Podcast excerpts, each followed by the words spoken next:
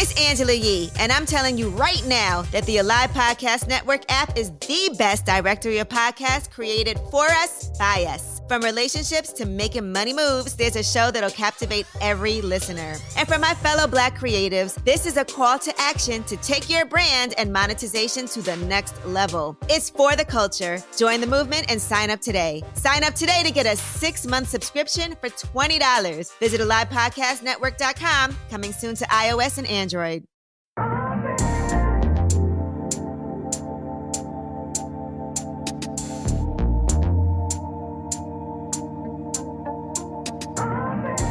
Resist the urge to be average. That's what we're discussing today on The Devil is a Lie. The Devil is a Lie. Here's your host, Angel Nicole. The devil is a lie. Y'all remember those Almond Joy commercials? Sometimes you feel like a nut, sometimes you don't. Well, I feel like that's how life is for many of us. Some days we hop out of bed with pep and excitement, while other times we barely want to roll over to turn off the alarm. When you're an overachiever like our guests and myself, it's hard to take advice from outsiders about your work ethic. And I know I should probably enroll in a Workaholics Anonymous program, but I don't think it's hurting anyone, and I genuinely love what I do. But what happens when your family starts exerting their opinions about your work-life balance on you? Stop cautioning me. You know, I had to explain to my family, you know, I'm an elite athlete. So when LeBron is sleeping, they're like, well, we just need to sleep. If he eating, they're like, oh, he need to eat. If he got a muscle sore, like, massage that, somebody. If, you know, like, you don't say to Serena, I don't think you should go out on the court today, you know?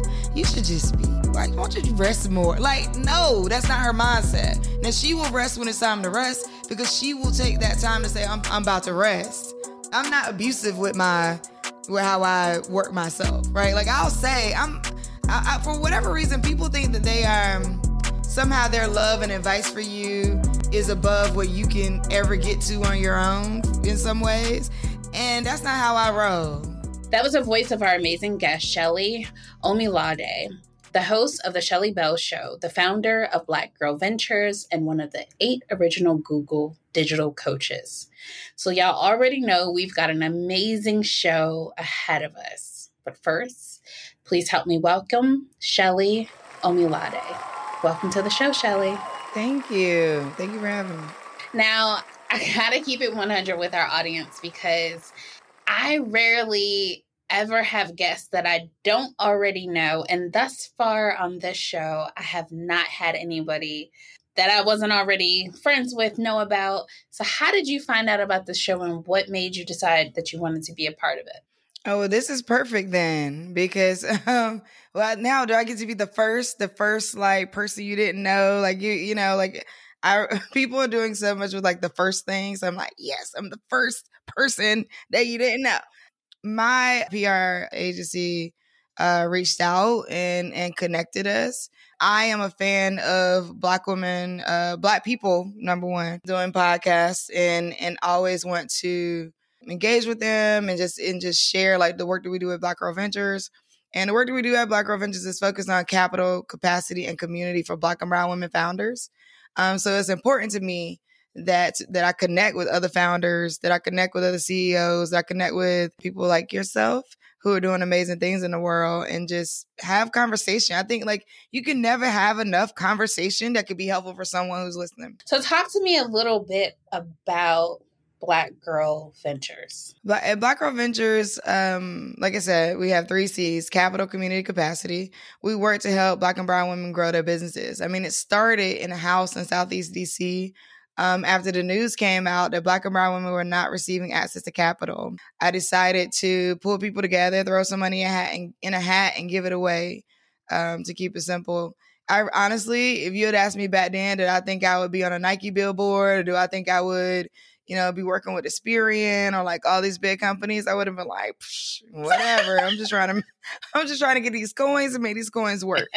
And so when I kicked it off, so in Black history in the early 1900s, when Black people migrated to Harlem, white landowners raised the rent. In them raising the rent, Black people threw parties to stay in their homes. So, and these weren't just any parties. You had like Langston Hughes, Fats Waller, Duke Ellington, who were major parts of creating these parties. And then they used the admission fee to pay their rent. So essentially, I created the largest rent party for entrepreneurs, Black and brown women in the world.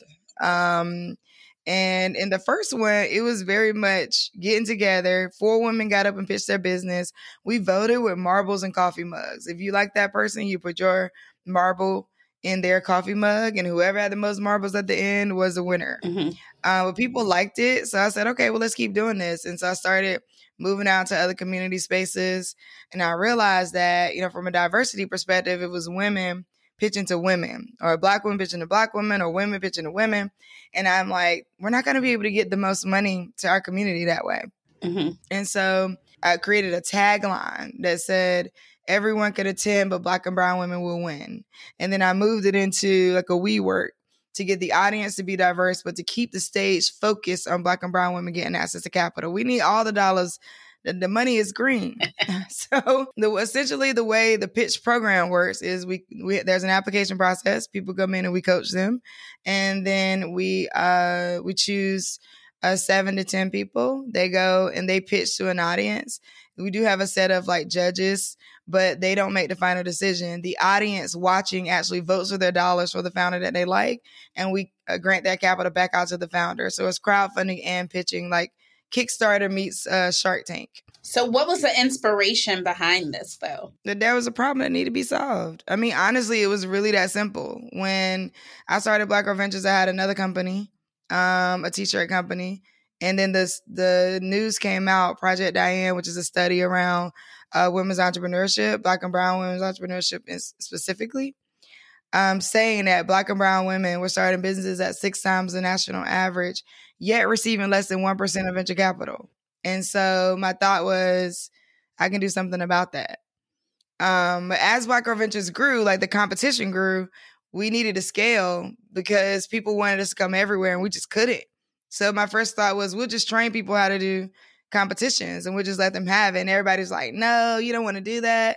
You're going to give away your idea. People are going to steal it. And I'm like, listen, if everybody started doing crowdfunded pitch competitions, I will have created an immense amount of change in the world and I could back up and do something else. So we created a fellowship program in order to expand.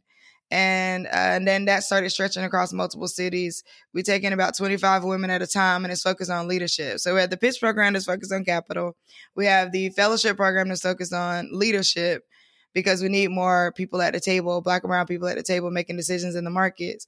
And then we have, in partnership with the NBA, we have an HBCU program that'll be new that we're launching this March. Now, when you started, right, you had your t-shirt company.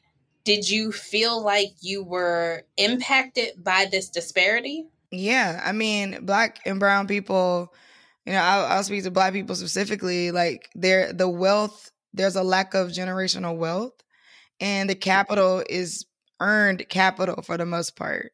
So because of redlining and, you know, not being able to live in certain areas or own homes, or even times where women couldn't even get a loan without a man's signature, or make certain moves without a man having to be present and that man being their husband, right? This has held us back as a community financially for quite some time. So, you know, all the granting, and I think, you know, everybody wants the very wealthy 1% to turn over their capital in a way. Like, you know, even with some of that, there wouldn't be like an immediate speed up of what history has caused, right? Mm-hmm. And so we really need to be able to cut time in half. And so we view BGV as speeding up the percentage at which people are getting funded. In my story, my mom gave me her retirement. And so that's most of the time what other Black and brown founders are experiencing. If they have a family member with a retirement, that they are taking out that capital and investing it. So she was my first investor. I used my tax returns to buy my own screen printing machines for my print shop. Now, where you are today, I know you said this is not where you envision seeing yourself, right? What's next? what can we expect from you, whether from Black Girl Ventures, or is there a new project on the horizon? Yeah, so I recently, and this will be my first time even saying it publicly, but I recently signed a book deal with Wiley Publishing. And so this year I'll be working on writing a book.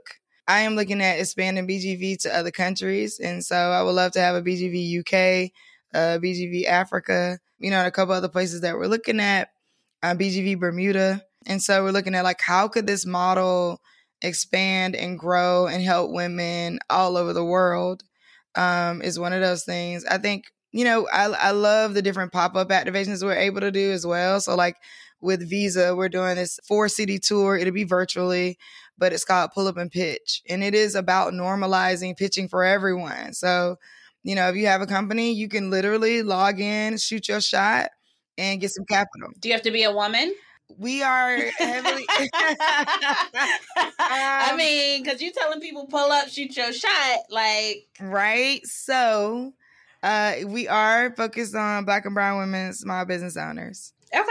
Yeah. Now, let me ask you this, because I know I'm wondering it. So if I'm wondering it, I know somebody listening is wondering it. Did you have a financial background, or was this just, there's a need that needs to be met, I'm just going to figure it out? I did not have a financial background. I'm an engineer. So my background... So you good with numbers.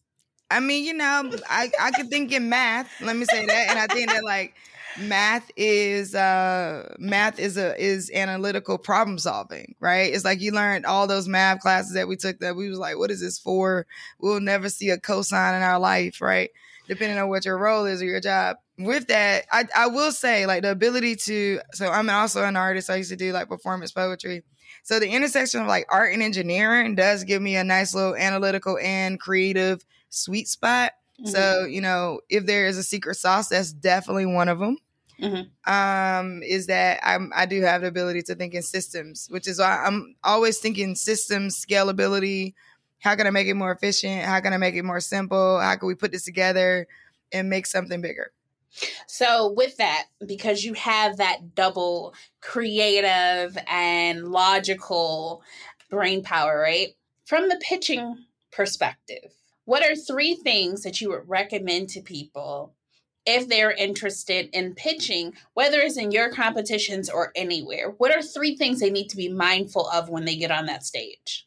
You know, to keep it really simple, and it's going to sound, you know, may sound a little bit harsh, but ultimately it is, what is it? Why is it? And why should I care about it?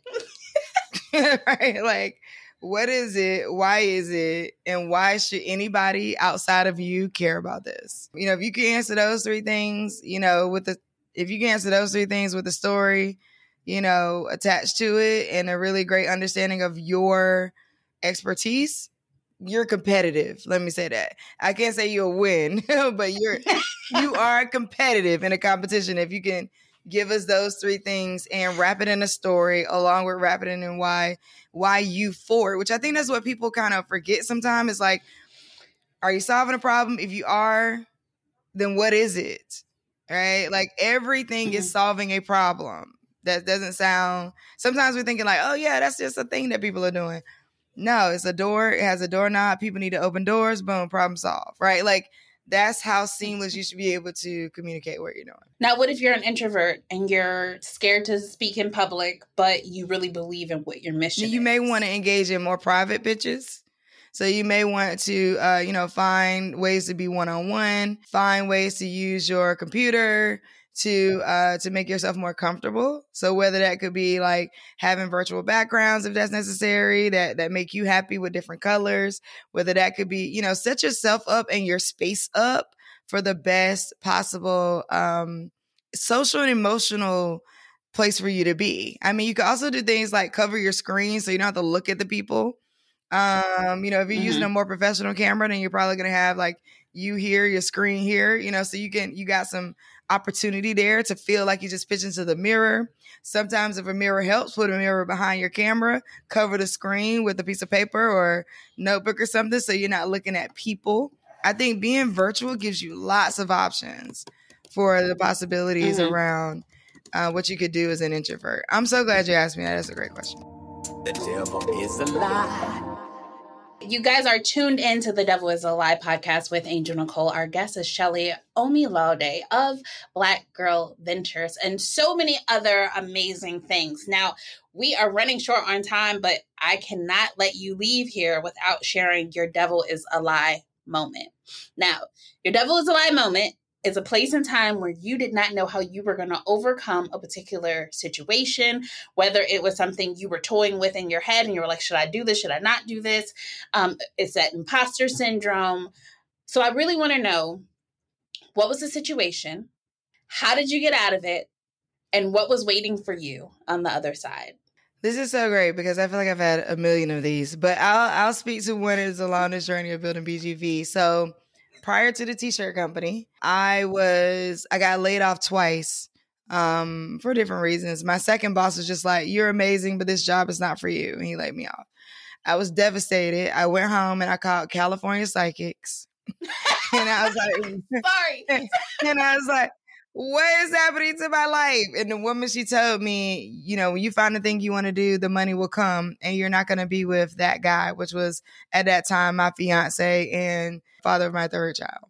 And so who also did not want me to start a business. And so I didn't at first because I was thinking like, I'm going to be a wife. I've never been a wife before. Maybe this is what people do. You got to compromise. I don't know. So I didn't start the business.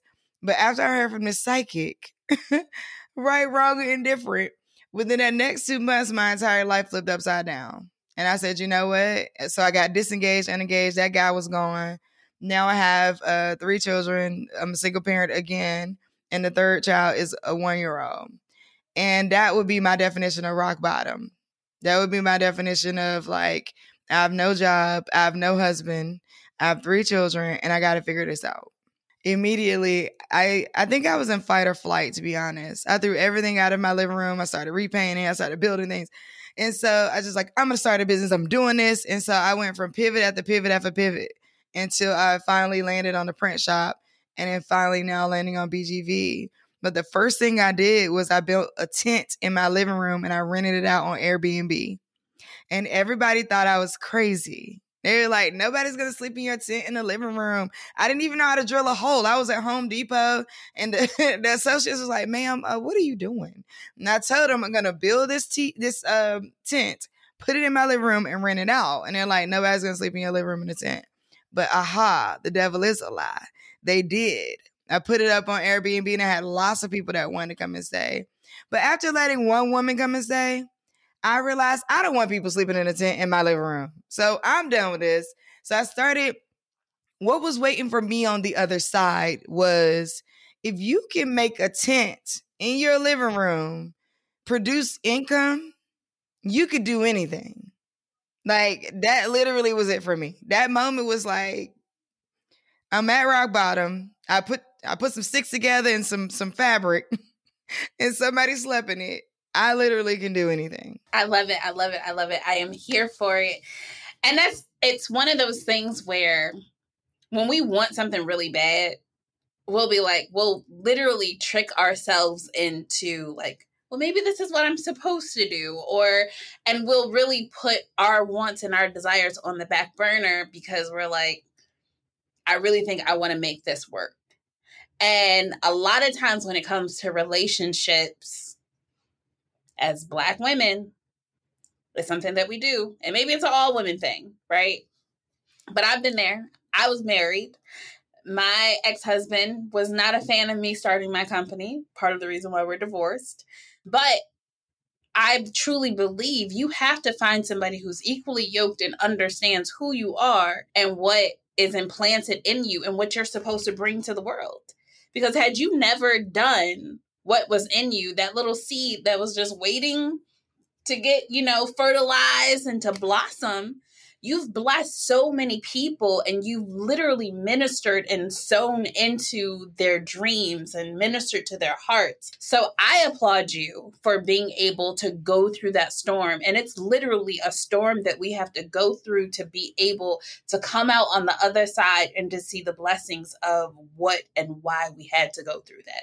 So I commend you. I applaud you. I celebrate you. And I thank you for being with us today on The Devil is a Lie. Thank you for having me. This was great. If you can share some social media information around how people can get connected to you and anything that you have coming up. Yeah, 100%. Listen, if you out there and you've been thinking about, pitching, don't be afraid, at Black Girl Ventures, definitely apply, definitely become a part of the community because we coach you, we bring you in with open arms and love, we take you as you are, and the community is always waiting for folks. So blackgirlventures.org is our website, at Black Girl Ventures on Instagram, at bgirlventures on Twitter. For me, it's at I am Shelly Bell on everywhere and theworldofOmi.com. Awesome.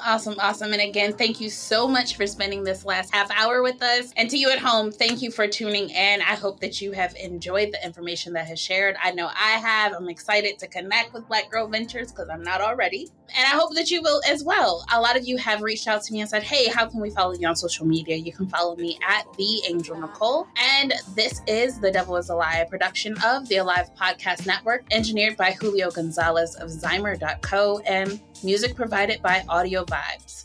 Be sure to subscribe to the show on your favorite podcast platform and follow us on social media at Alive Podcast Network. If you are interested in joining the Alive Podcast family, visit AlivePodcastNetwork.com to learn more. We hope that you enjoyed today's show.